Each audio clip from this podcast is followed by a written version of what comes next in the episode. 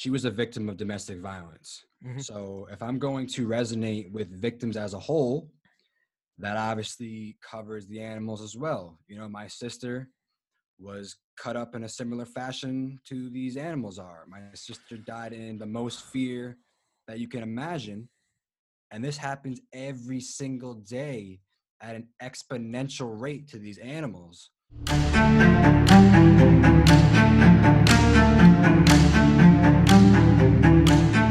Okay, so here we have uh, Jacob Silva, and uh, Jacob emailed me uh, this week, I think it was, and you had a very interesting story, Jacob. So I just wanted to get you on the channel to uh, discuss your life and like you had a very interesting upbringing and you have a very interesting transformation story and i'm really interested with these transformation stories because if everyone knows i come from a you know some like a pretty interesting background myself and i have a transformation story but jacob thanks for coming on mate No, thank you for having me, brother. I mean, I've been feeling connected with you for quite some time, and I just was naturally drawn to reach out. I feel like now is the perfect time more than ever to have these type of conversations. So I appreciate you holding space. No worries, man. No worries at all. Now, like, obviously, no one probably knows who you are on my channel, and I don't even know who who you really are and where you come from. So let's just go back to like your your the start of your life. Like, where do you come from, and what are some of the challenges you faced? And yeah, like, let's go to the beginning of your journey. So I am from Providence, Rhode Island, the east Yeah. coast of the U.S., smallest state on the map. A lot of people don't really even know where it is. They, they hear Rhode Island and they think, oh, like Long Island, New York. But no, Yeah. it's its own state, its own city. And yeah, so I was born here in Providence, Rhode Island. My father was incarcerated within the first two, one to two months of me going home from the hospital. He was a violent offender, you know, went to jail for things, you know, possession of gun possession, uh, gun possession, you know, use of the gun, sawed-off shotgun, that whole sort of thing. My mom was handcuffed to the table. And the only reason why I know this in detail is through the stories I've heard from my mother and my sister, as well as going through my sister's diary that she let me read. And we'll, we'll touch back on my sister in a second. But so moving on from there, you know, fatherless child in, in, the, in the inner city, just like anybody else is, you know, bit of a bit of a normal story here. Grew up really poor. I saw homeless shelters through elementary school. You know, going back and forth on the public bus to get to school. You know, stealing out of the corner store just to eat because we were a bit hungry. My mom struggling with not only her personal challenges, but you know, financial woes as well. Leading up to about 12 years old, where I started using cannabis and started becoming a product of my environment, you know, getting into some crime, getting into selling drugs, using drugs, becoming an addict, and um, getting arrested for the first time as a juvenile in a raid, and then getting arrested again as a juvenile, being in a stolen car, and just making very poor choices, you know. And at this point, I'd only met my father twice. And the first time he was on the run in two states, and he somehow found us in in Providence, and he had a baby with another woman, and told me that it was my fault if I didn't let him stay, that he would have to, you know, leave the baby somewhere, which I'm pretty sure he did. And I think about that to this day.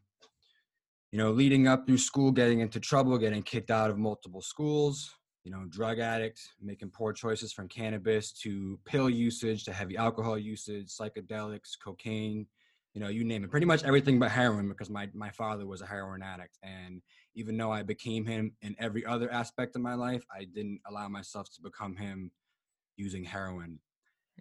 You know, I turn 18. I find myself in the in the prison system. I get arrested as an adult, you know, mm. felony substance one, intent to deliver, violation of probation, you know, obstruction of justice. You know, you got to do a mandatory sentence for that. So I did under under six months, probably about four and a half to five, depending on what you count as prison time, you know. And mind you, this whole time I also been struggling with my health because I was born with a bicuspid aortic valve. I have an immune disorder which ended up being Behçet's, which is like an elevated version of Crohn's or IBS that affects different parts of the bodies. And I also got pericarditis for the first time at 17, which is where the sac around your heart gets infected and fills up with fluid. So now I'm fresh out of jail and still haven't learned my lesson. I'm still, you know, in the same neighborhood around the same people. And now things are even worse because I have opportunities to, you know, sell drugs in a different fashion. And leading up to Christmas morning 2010, when I turned 21, my older sister Staria was murdered. I was a victim of domestic violence, and finding her like that was something that really changed me forever. And shortly after that, I got pericarditis for the second time, and my heart stopped. Wow, dude, this is a uh, there's a lot to unpack here, man. Like that's uh there's there's so many things leading up to to to the life that you led, and um, we, will get to your sister being murdered, which is an extreme tragedy and must cause you a lot of trauma. The, the way your life was growing up, do you think it had anything to do with not having a father in the home, or you know, you say you were a product of our environment? Um, seems like your family system at home was quite broken up. Do you think that's what led you astray, or was it a combination of the family being broken up? Uh, and the neighborhood you were in, like the social, the economic status of the neighborhood you were in, and the people in that neighborhood, um, what was it predominantly for you? You think? I think it started with not having a father and and the home being broken. So yeah. of course you look outward and you look into your environment for maybe males to have an influence on you or even a sense of family. So you know, similar to you, I was also in a crew and had my brothers around me who were similar outcast misfit type people you know maybe they don't have fathers at home maybe their mother is a drug addict or, or whatever the case may be and we kind of bound together as family and we took care of each other or at least I thought we took care of each other, you know. Yeah, there's that factor. And then also, it's even a bit strange because I have a very feminine influence. I was raised by all women. You know, I don't know if you're into like the natal chart or anything like that, but I have a, a predominantly feminine to feminine influence over masculine. And I see things from that outside perspective. And I never really connected with a lot of men for that reason. I, have a hard time trusting men. I never really had like a father figure just because, you know, I always saw men as having like a twisted outlook and, and very manipulative and possessive. Yeah, that's very interesting. I mean, I was raised by a single mother as well, but I did have uh, male influences, but um, you know, I was I was a bit of a people pleaser, and I uh, wanted my friends to accept me. And uh, the male influences I had in my life were, you know, going down the wrong track themselves, and I tried to impress them and you know be the best version of the the male gangster that I could. And yeah, very toxic environment. Uh, one that's uh, filled with uh, it's constantly trying to please the people in the gang and or or you know committing acts of violence or doing things to you know build a reputation. Did you see much violence growing up in that, that gang world? Like, what was it like? Uh, the violence aspect of it. Well, I mean, I saw violence even before that. I saw violence as a, as a child. Like I said, I was raised around women who were abused yeah. And, you know, so I saw that that's a common theme. And you look outside into your neighborhood and there's a lot of domestic violence out there. And then, of course, leading into, you know, violence in the streets. You know, I, I lost friends at a young age. I mean, even I started losing friends as early as, you know, 12, 13, 14, whether it be to jail or the grave. In middle school, two of my closest friends, one of them went to jail for selling drugs in the school, and the other one went to jail for armed robbery. Mm-hmm. And then, you know, I had friends that I had to, un- that same friend I actually buried.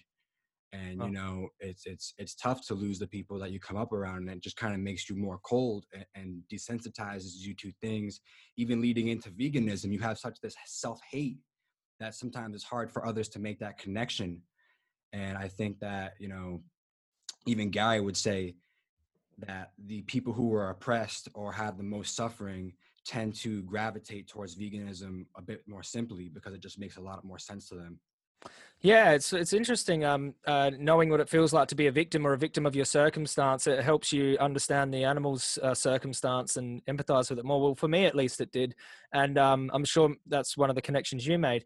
Let's uh, let's talk about um, like what happened with your sister. That seems, and that that happened when you're after 18 years old. I mean, that must have been a a shock to your system and like I, don't know how to, how I would deal with something like that. So can you tell us a bit about that story? Yeah, I just turned 21 November 3rd and it happened Christmas morning in the same year. So and here's the here's the part that really affected me the most was because of my past and my poor choices, I wasn't there to be I wasn't able to be there for in the best way possible because I didn't know about anything that had happened. So while I got out of jail, I was living in the next city over, and I was kind of doing my thing, just hustling, you know, you know, gun possession, that whole situation, paranoia, greed, Mm. and they didn't tell me about anything that was happening, you know, because prior to this, there had been some violent altercations. There was obviously a um, no contact order, restriction order, restraining order, sorry, placed on her attacker. And when I had saw her, I came back to, I went through a, a breakup right around the time of my birthday. So I came back to the city where she lives in. And I saw her for the first time in a bit of time because, you know, I had been so outcasted by my poor choices. So I saw her for the first time and she had this new hairstyle. I'd never seen it a day in my life with this hairstyle. I didn't really think anything of it. I just kept asking her, like, why, why'd you make the change? Well, come to find out was she was missing a huge chunk of her hair from being Okay. put through the tiles and the on the shower wall by this man. And nobody told me. And at the time I was homeless, which is, you know, a bit of a common theme in my life since I was a kid. And she kept asking me, like, hey, you should stay here, you should stay here. But never really telling me like why I should stay there, you know? And they were just afraid that if if I found out that I would do something crazy, which, you know, fair enough. Yeah. I probably would have, but I would rather go down defending my loved ones in the same way that we do the animals than than go out not doing anything.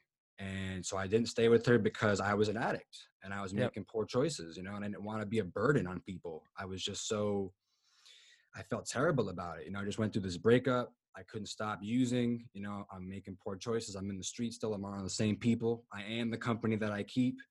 So I told her, you know, I can't stay here with you. And 11 days later, I found her, you know, slashed into pieces and gray in the face.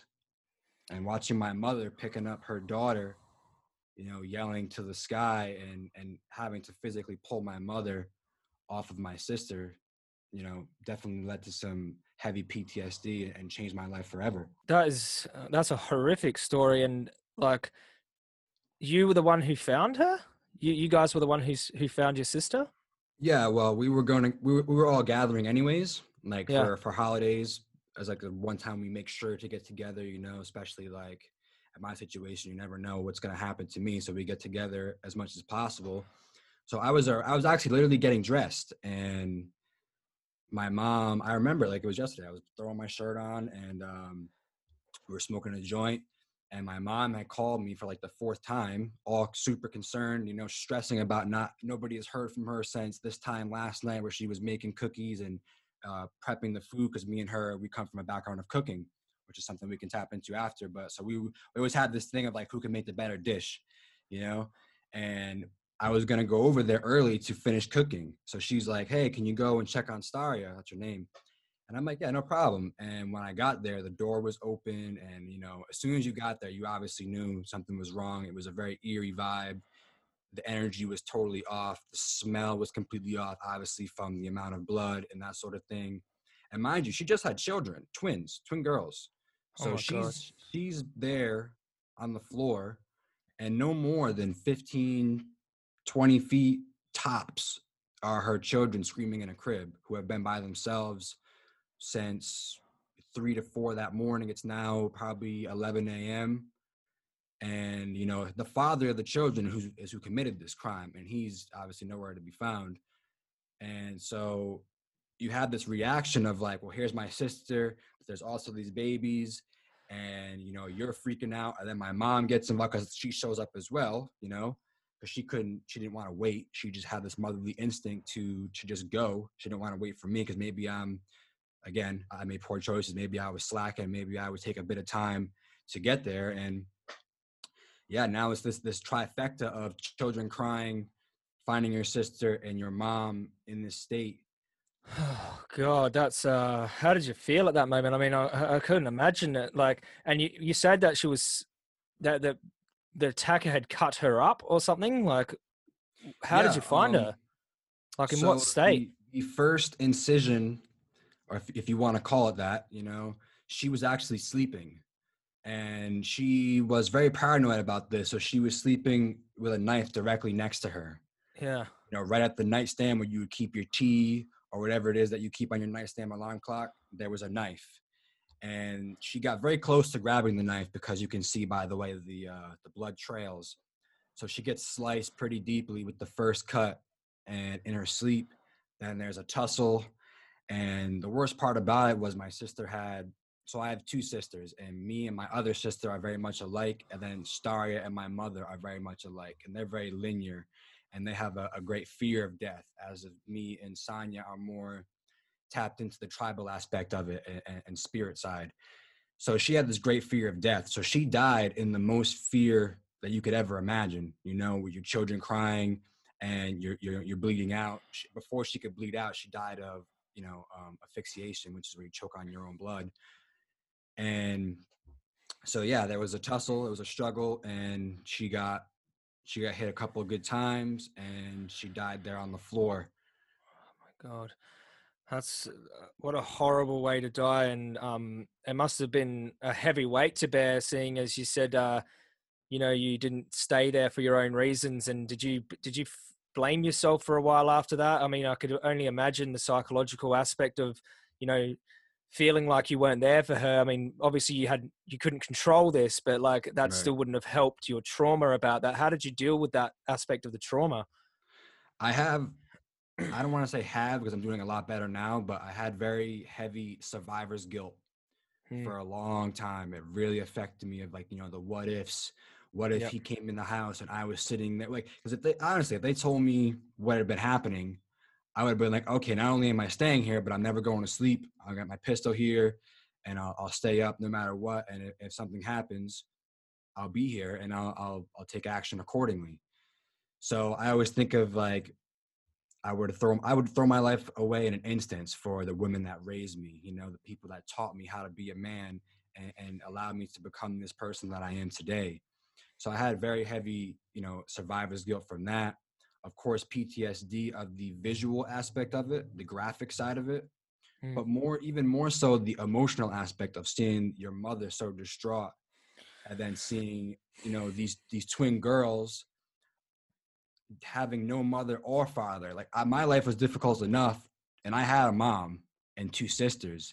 They have an uncle, and they have an uncle and aunt and a, and a grandma, who have like done their best in the past 10 years to to rekindle a, a, family bond you know and i won't lie for the first couple months i i kind of i don't want to call it a relapse because i never really was super sober to begin with but i fell down you know went down the rabbit hole down the drain real heavy for a good five months. I didn't even really address the stuff that was hidden within. You know, I, I remember burying her and asking my mom, well, what do we do now? And she said, we go home. And I was just so confused, like baffled. You know, we go home and we leave her here in the ground. Like, is that how this works? And I went home and I got really drunk. I used some drugs and I shouldn't even do cocaine because of my heart condition. But you know, got down with some of that. Got real heavy into like you know Percocet, OxyContin, yeah. and then at a point in time in my life, I just tapped into what they had taught me as a child and the power that I have, and I just got sober, cold turkey. You know, never went to any sort of clinic or anything like that and I just stopped doing everything and, and put my stuff towards something better. So obviously, because of the trauma and the you know and the grieving, you started to hit the drugs and the alcohol, and this is quite normal for someone to try to you know blanket those feelings. I used to do it all the time as well. I mean, but something like this, this is this is on another level. And you're saying you got you hit rock bottom, or you sunk really low, and mm-hmm. you, and then all of a sudden you just had this kind of like decision where you just decided to be be sober. Talk about that decision because you know that decision that decision just doesn't come easy for people. You you, you had some type of awakening or like epiphany. Like talk about that. Yeah it was definitely an awakening for sure. I mean i had i had been raised with you know spiritual type upbringings and just self-empowerment. And obviously i was i'm a self-taught kind of individual so i always had strong beliefs but my actions never aligned with what i was taught and so one day I just made the choice. I remember that the last day I got really drunk and high, we went out to the casino.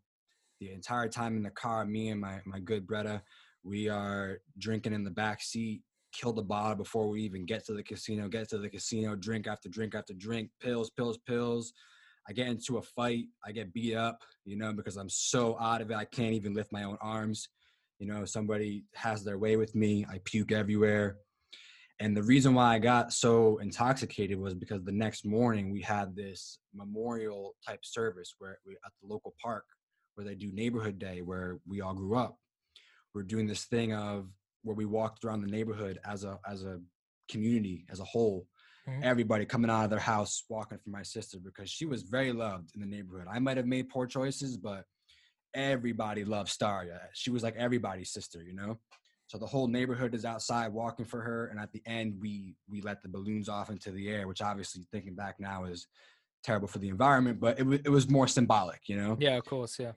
And I remember just dreading that so much. That's why we got so crazy, and my mom being so disappointed in me when I was showing up the next day, you know, half puking and my, I'm pale, and you could see it in my eyes, and she told me I looked like my father you know, in his later days, because he turned into a monster. Because he used to be a great person, my my sisters would say, but once he got onto the heroin and the alcohol and started swinging those guns around, it's a different story. He's a survivor, they say, and so yeah, I started to make better choices, and then as I began to make those choices, and I was traveling, doing music, and trying to find an outlet for just what I was feeling. Boom, I get pericarditis for the second time, and my heart stops and I have to get the epidermic needle into my chest to pull the fluids out of the sac of my heart so that I could come back to. And I remember waking up. That's when it really happened, you know, waking up. And this is all relatively close to to my sister dying. This is like in the same 10 months, you know. And that's when I was like, okay, I really need to reassess my life. I've been gifted this opportunity to breathe every day you know i'm i'm open to receive and i'm deserving to receive and i need to take these opportunities and be just so grateful for them and i need to make better choices. So that's really where it all started. Wow. Wow it looks like um yeah like the things that preceded um the awakening sort of contributed to the awakening. So you had your you know all this uh you, you know you, you're growing up in this neighborhood you, you had your father as sort of you know this figure in your life like uh, you you could either be like him or not be like him so that's a realization and you know being around domestic violence and your sister falling victim to the domestic violence and to the point where she loses her life and then you're using substances to sort of deal with this and then you have this sort of life threatening moment where it gives you the realization hey you could lose your life and have you lived according to you know have you have you paid your life sort of what it deserves or are you sort of wasting it away? And that's that's when you decided like this is it i'm going to be i'm going to be sober from this point onwards? Or was it a progression to being sober or was it just like bang? No well i, I really asked myself am i satisfied with the life that i'm living? Mm.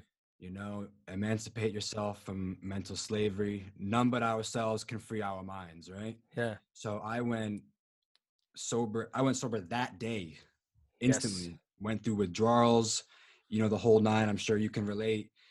And yeah at that moment i was not only sober but i became a voice for injustices that i strongly believed in. So i began getting involved with domestic violence in my neighborhood you know obviously making the connection to veganism and getting immediately involved in that. I also went vegan overnight. It wasn't like a oh you know well we'll eat a little bit less animals. It was like, no, I, I get it. And I need to make action right now. You know, like yeah. once 20 seconds ago, I was a non vegan, but right now I am vegan and that's not going to change. So talk about let's talk about your um seems like you're a doer, you're a man of action. So when you have the awakening, you take the action. That's a strong person, that you're a strong person for doing that. Uh, not many people have that type of conviction. Let's talk about how you woke up to what was happening to animals. Like, how did this come into your life? Uh, it's almost like you know, it's it's bizarre because it's like you had these. This is what happened to me basically. I had these series of like you know awakenings, and veganism happened to be one of those. It's almost like my my my mind was open to mm-hmm. change and how am I, how am I going to do better? And veganism was one of those things because what's happening to the animals, obviously, I don't want to hurt people, I don't want to hurt animals. I'm mm-hmm. trying to do mm-hmm. better. What was it like for you? Like, how did this seed come into your mind? So a lot of these things happened at the same time as I was Yeah. just reflecting on myself and thinking about how do I practice what I preach? How do I align myself with what feels right in my core? And obviously, you know, feminism was a part of that, nonviolence was a part of that, you know, breaking apart the societal norms, you know, classism, it's all part of it but uh, in order to really engage in those sort of things we have to have a oneness and we have to also recognize veganism which was actually probably the most important one to me. And a lot of people will say like oh well you're only so passionate about this because of your sister.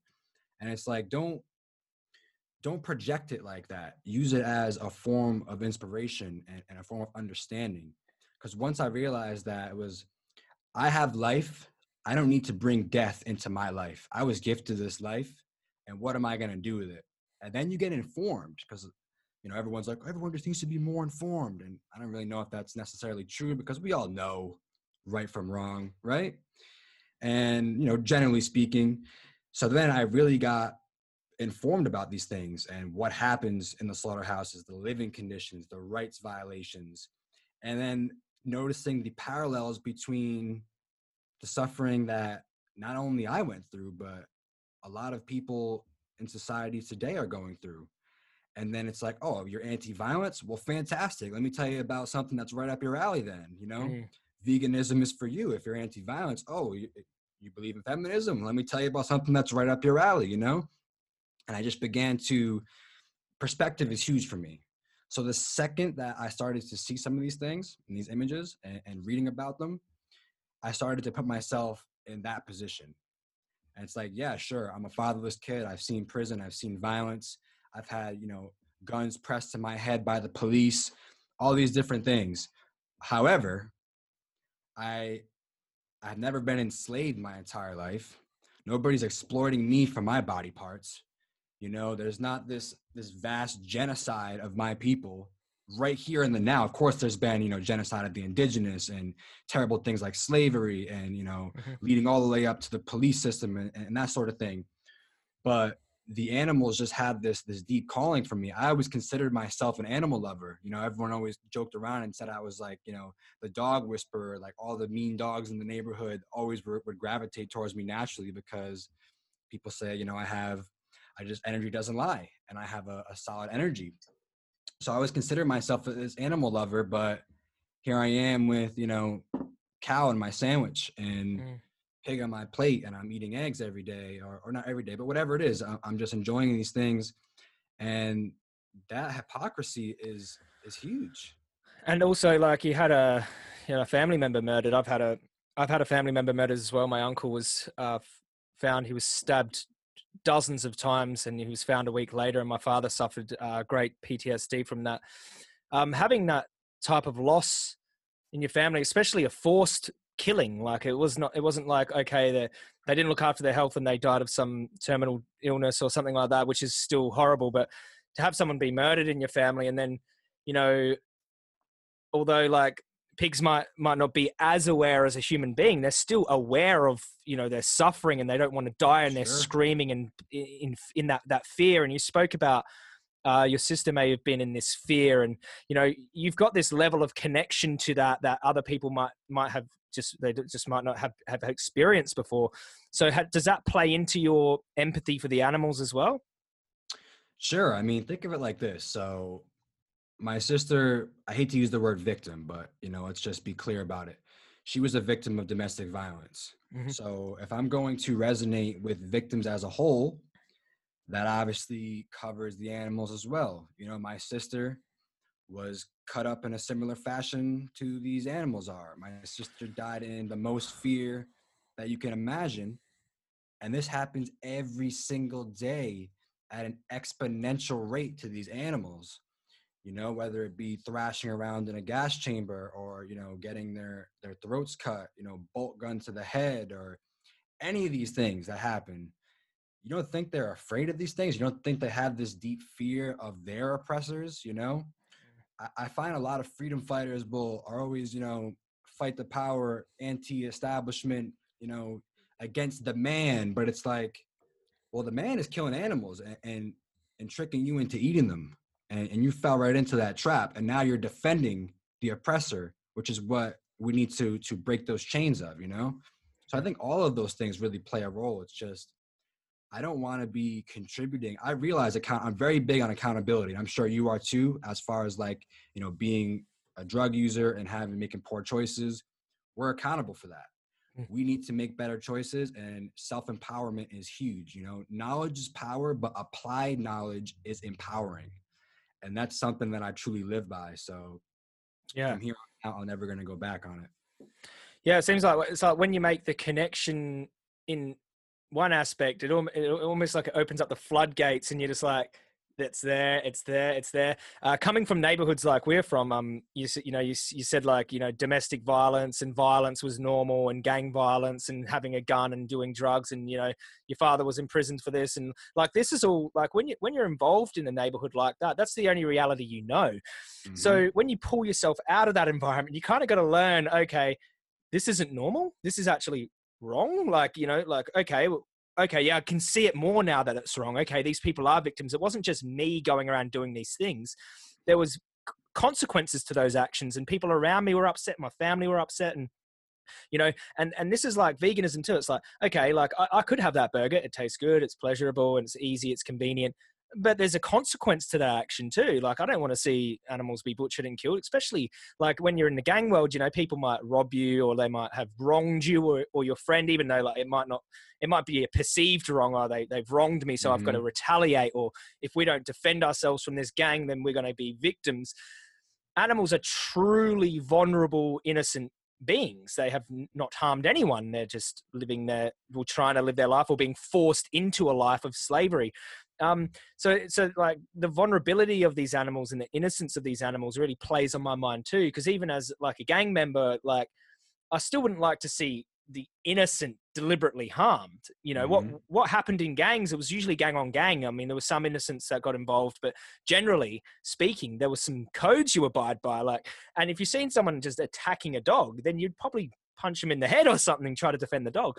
So yeah, like it's that aspect of the innocence that really plays on my heart. And uh, do you feel the same way? Like it's yeah, absolutely. I mean, even connecting it to the neighborhoods that we grew up in. I'm not sure if it's the same way where you're from, but you know, non-active, non-gang members, they're they're civilians. Yeah. And they play by a different rule. You know, they yeah. can speak to law enforcement or if they get happen to get hurt in the streets, then it, it's it's a problem because they weren't involved. They have this this sense of innocence that you spoke on. Yeah. And in that sort of aspect, these 100% of the animals are fall under that civilian category. They have done nothing to URI. They have done absolutely they haven't done anything. They're not, you know, causing problems or creating wars or writing laws that put people in jail systemically or anything like that. We wage war on them simply because hey man, bacon. We love mm. we love the way it tastes. And to me that was so asinine that I just really was so disgusted about it.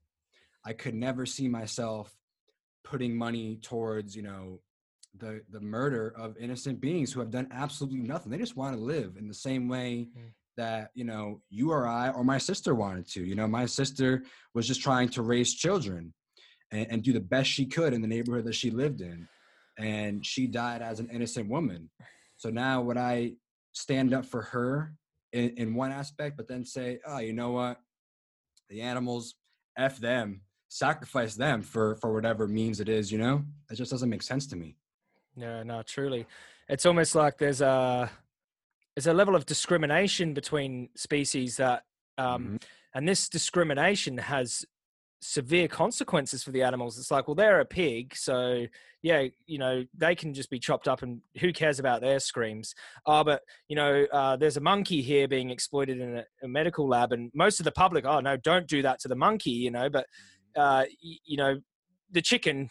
Get rid of the chicken. Oh, the bald eagle, American eagle. It's just like this level of discrimination, and it happens between human beings. Of course, now there's a big anti-racism movement in America, which is great. Sure. It's getting people aware of racism, and you know, racism still exists and it's more i guess it's there's overt racism but there's more covert racism and people are going to have to analyze that within themselves so they mm-hmm. are they mm-hmm. having these discriminatory views between humans and i want to, i want people to extend that to these animals too like because this this right. discriminatory mindset is being used against animals having catastrophic results. Like where are three trillion humans a year being murdered? I mean, if you include sea animals, this this is like a holocaust unlike any we've ever seen mm-hmm. ever. And you know, I just think like the the results of this discrimination have been like just on another level. And you know what's really mind-boggling as well? So like I would say, let's say 80 to 90 to 95 percent of vegans all resonate one way or another with human rights issues, whether yeah. it be racism, classism, feminism, whatever you wanna whatever you wanna pick. But 95% of human rights activists don't even acknowledge veganism. In fact, yeah. if you go to one of these rallies, you probably celebrate with, you know, cheese pizza or burgers or chicken wings. And I don't really, I, I that's, it's been actually. Why, why is that? Why do you think that is? Because do you think that, um, because in one breath we say like you know groups that have been oppressed historically are more likely to uh, resonate with other oppressed groups do you think maybe there's just a lack of education within these um, other movements? And if they had the education they would be more likely to? Because i guess like if you're a victim of racism that's more in your face you know? If a police officer's targeting you you're going to be that's more in your face. But with the animal oppression you know they they've fallen into the same indoctrination that everyone else has and you know there's just not the education. Do you think that these these groups might be more susceptible to the animal rights message given the right if it was given the right light there i would really like to think so but as time goes on i don't really i, I lose faith a bit. I hate to say that but yeah. you know i see it just doesn't make sense to me you know if mm. if you're battling one thing that's right in your face, what's more right in your face than, especially in the neighborhood that I live in, every block, chicken mm. stand, McDonald's, Wendy's, whatever, you know, Spanish food, Haitian food, Trinidadian food, Jamaican food, fantastic. Celebrate your culture. That's incredible. Don't forget your roots and know your history. But at the same time, let's be a bit more conscious of what we're doing and who we're supporting. I mean, even in Fed Hill, which actually we're going to protest in a couple days, they have a live chicken market. Nobody bats an eye, and it's in like the most ritziest section of my city. Hmm. Federal Hill is like you know the biggest street for like the biggest restaurants, and the Italian culture is is is major there, and a lot of money is generated in this part of the city. But yeah, right on right on the street, live chicken market. Go in there, pick your chicken, pick your rabbit.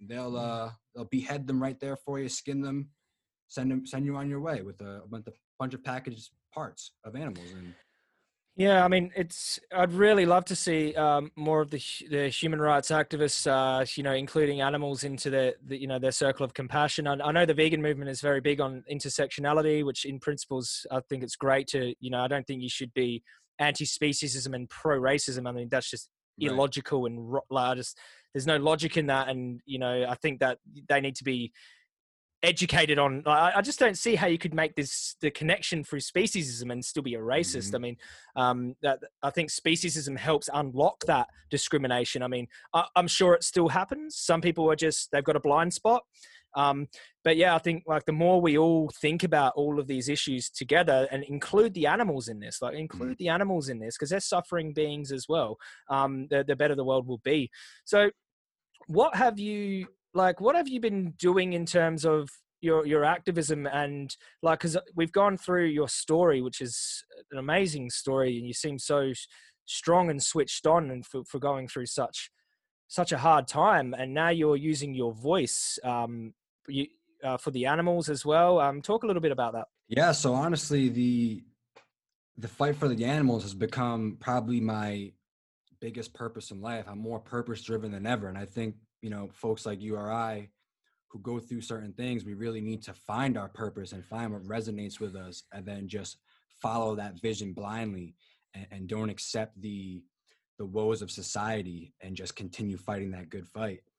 So even connecting that to anti-human messages, no matter how many times I spoke up against other injustices, the second that I spoke about animals, you know, oh, you're what are you anti-human? Or like what? You don't see the intersectionality of these other issues and it's like well no i can be i can be active in both sides but as time goes on i've i've learned to really tweak my approach and get more direct with it which is actually why you know you and i have been brothers way before this conversation ever happened because you were one of the people who let me know that the feelings that i was having weren't necessarily wrong ones. So i started off doing you know outreaches like anybody else would whether it be on my page you know talking to the camera getting out in the streets talking to people. Um, i was big in event coordination from doing music you know growing up and i would i would do events for veganism you know vegan food and i ended up getting into nutrition not really directly connected to my veganism but because i was so sick that i wanted to self empower myself i got you know certified in nutrition you know became I guess you would consider me a lifestyle coach, and you have all these like, I don't want to disrespect anyone, but you know, the ex-vegan crowd, the the apologists like uh, Alyse and Rawvana, who made handfuls and handfuls and handfuls of money off of the insecurities of people doing life coaching.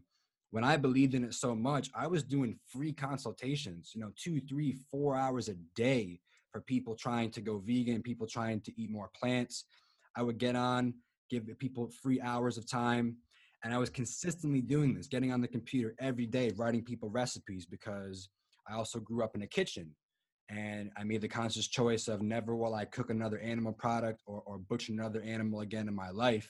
So then I ended up moving into vegan restaurants. And I've opened up um, multiple restaurants with owners. And I worked in California, I worked here in Providence numerous ones. Even the first vegan food hall that just opened last year, um, I was a major part of that. So I'm writing people recipes and I'm getting out there and I'm hitting the streets and I'm making, you know, coconut yogurt parfaits and giving them out for free and taking this approach of like everything has to be inclusive and trying to pander to people and not really be super direct about it. Like, you know, just whisper it in, kind of sneak it in. Well, what do you do know about the animals, right? But have this parfait and have a laugh and everything is so love and light as the spiritual crowd likes to say but you know even roses have thorns and you have to respect those thorns so over time i realized that i was doing a, a disservice to my activism and to the animals because i don't you know like i said i wasn't making money off of lifestyle coaching. I don't work for anybody. I work for you know like you said i work for the pigs. You know i'm not here to uh, become rich. I stopped doing what i was doing before with my llc to do this full time. My goal is to do this full time start touring and, and get more involved as much as i can.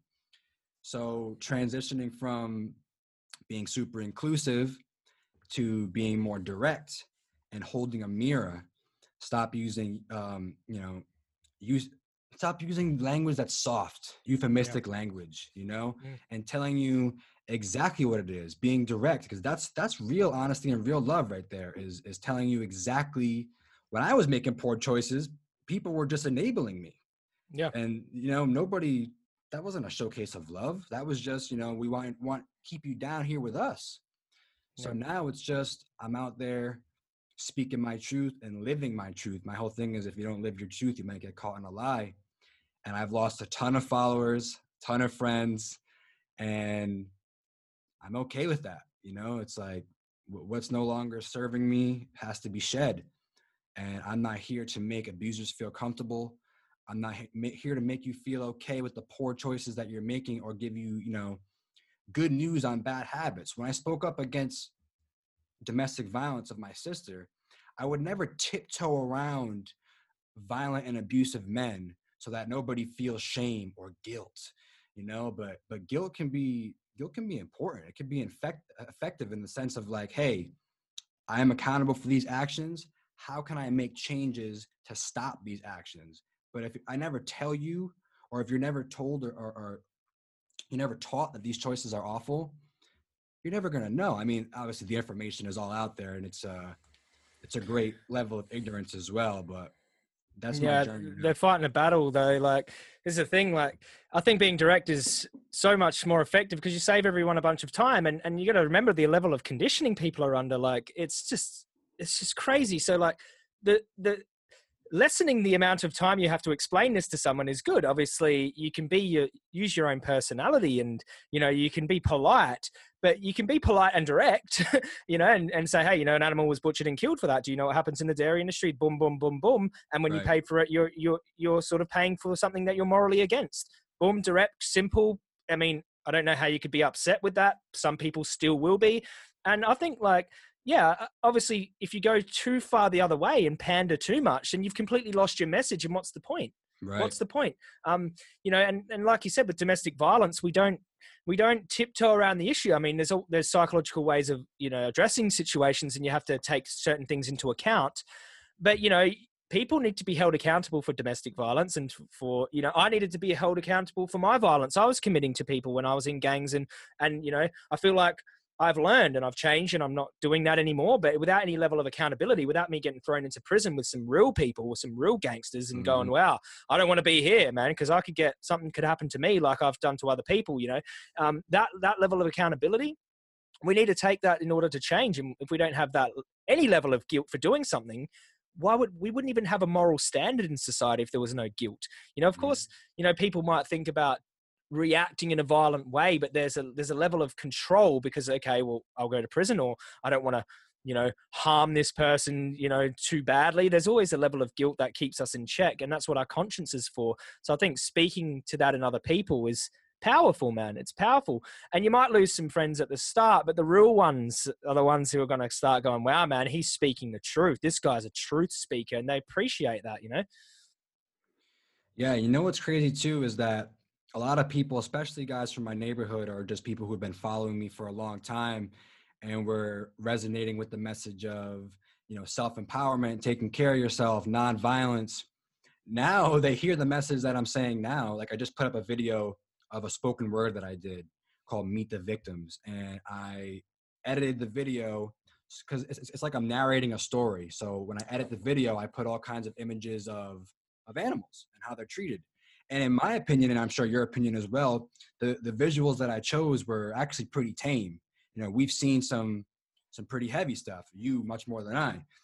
And I got a lot of hate for it. One person was like, you know, I this isn't the way. So as we're we're debating, I asked him, well, in your opinion, what is the way? And he said, oh, well, it's all about education and teaching people that you know violence is bad and teaching people that our food system is rotten and teaching people how to make better choices. And i said you know what? Sure i respect that perspective. So about that what are you teaching people? Or what are the people around you teaching people? Oh right to eat animals? All right cool let me go back to what i was saying and we'll start there you know because i'm just trying to teach people. And just because you have the mirror held up to you and i don't do it in a way where i'm like insulting them personally. This isn't something to get emotionally attached to. What you should be getting emotionally attached to is the suffering of the animals. Why are you not seeing it and being like, yo, it's not about being right or wrong for me, but just about, oh no, that's wrong. I hear you. I'm also angry. So here I am with my voice, you know?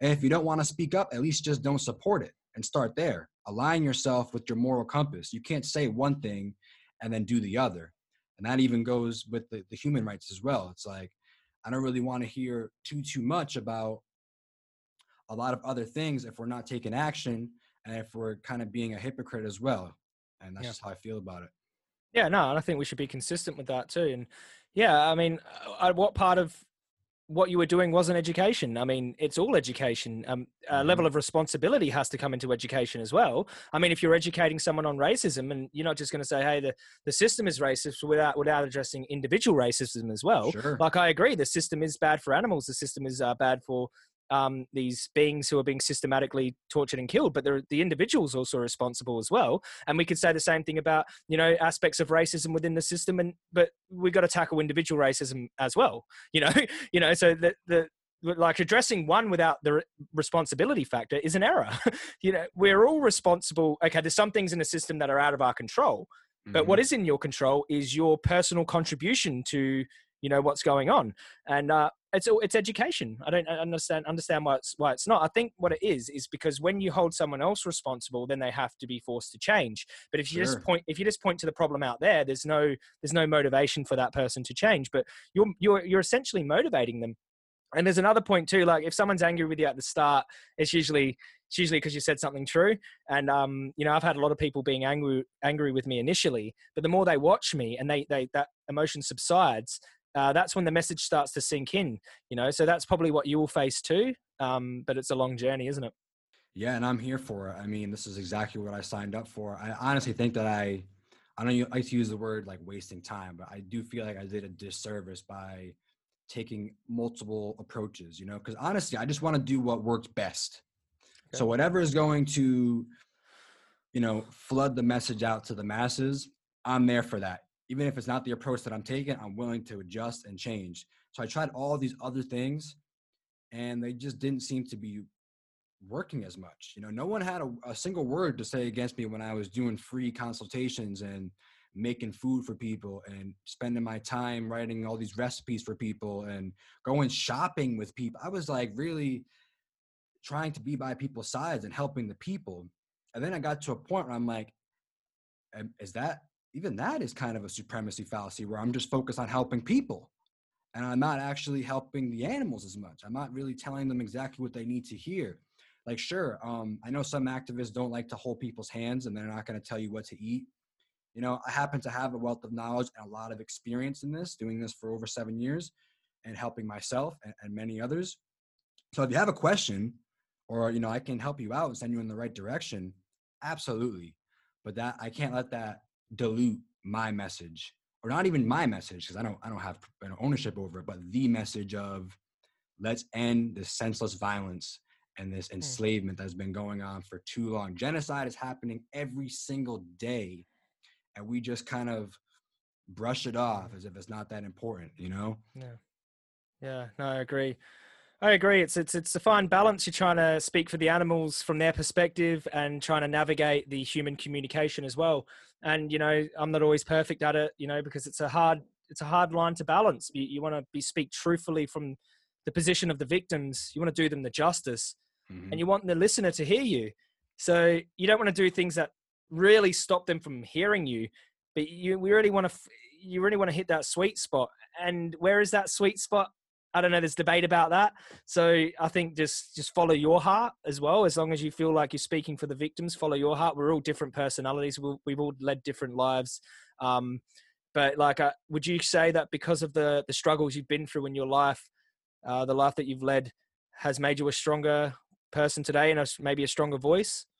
Yeah, absolutely. And I feel like that I have a, a value to this scene, to this to this community. And I'm honestly not here to please other vegans. The funniest part is I probably engage in, in combative communication with more vegans than anything, you know? Mm. You know, obviously, yeah, you have non-vegans who, you know, can get a bit upset. But a lot of the time it's within our own mm. community where they're they're bashing on me or, you know, uh, what approach is better? Is there a happy medium? You know, I don't want to just sit around and give out vegan cheese and not ever mention the animals, you know, that's just not what I want to do, you know, mm. and I can speak from that, speak on that from experience of like, oh, I've already done this and this is not working. Yeah. So let's move on to getting direct. And especially as someone who has suffered, you know, and someone who has been oppressed, someone who has been through a lot.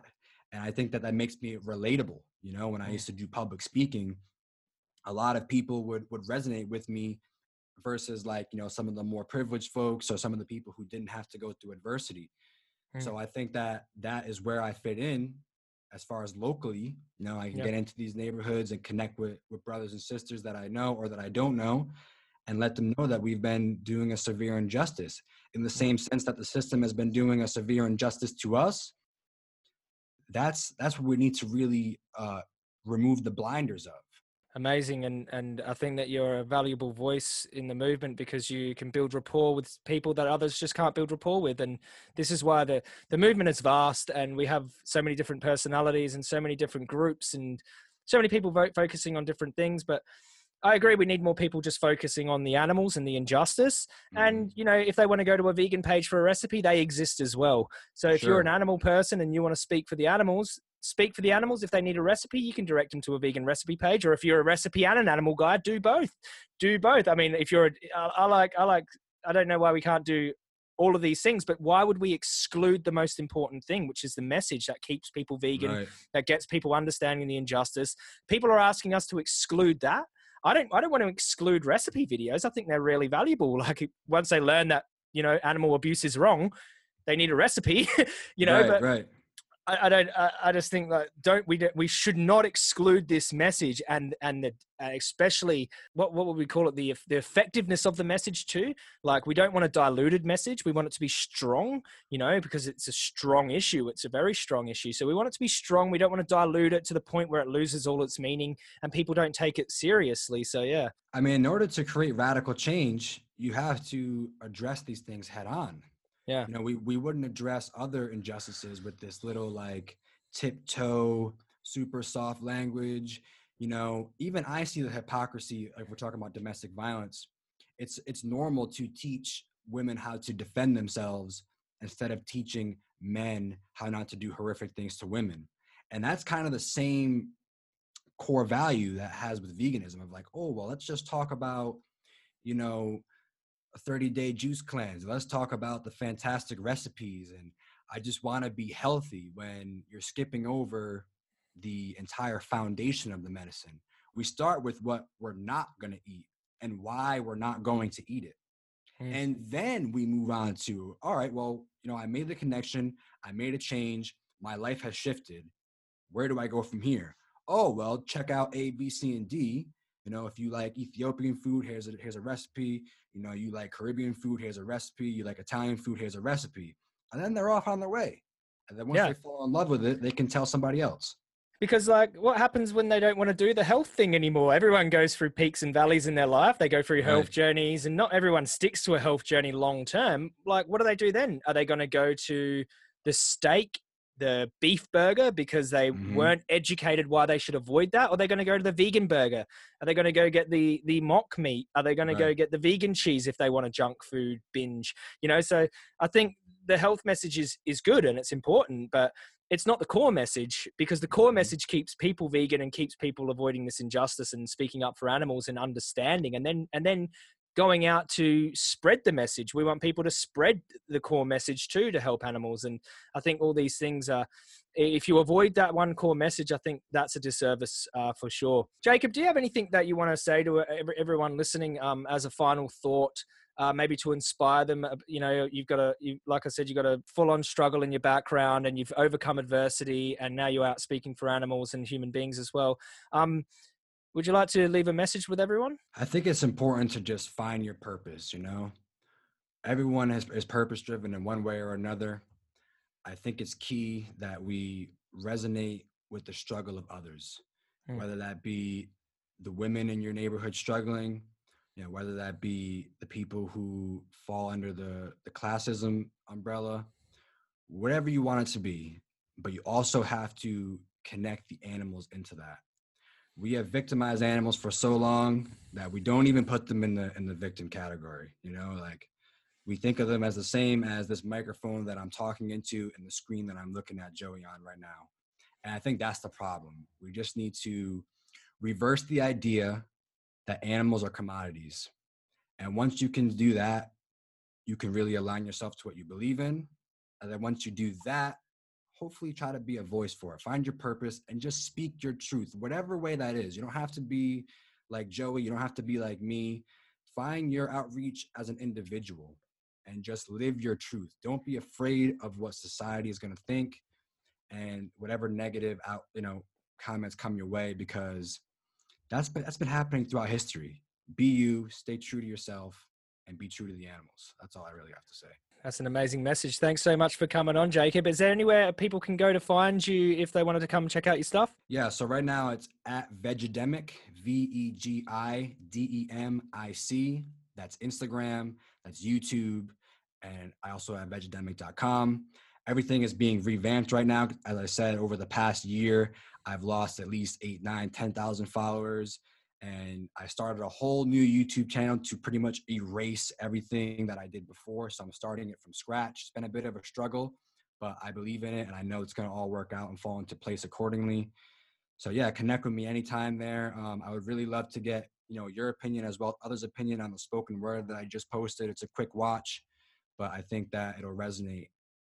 Awesome, man. We'll go check it out. There we there we go. Thanks for coming on, Jacob. Thanks for sharing your story. You've shown great resilience and you've been through such a struggle. I resonate with it a lot. I've been through struggles myself, but you know, I just um, really happy that you've made the turn in your life. You didn't go down the wrong road; you went down the right road, and you're you're out here now to live your life and help make the world a better place. No, thank you for having me, brother. And if anyone is from the Rhode Island, Boston area, please, you know, get together. Whether you want to do some cube with us or you want to just do some independent activism, come and connect with your tribe and and let your voice be heard. Again, many thanks, brother, for holding space. I really appreciate you, and you know, massive love. Thank you.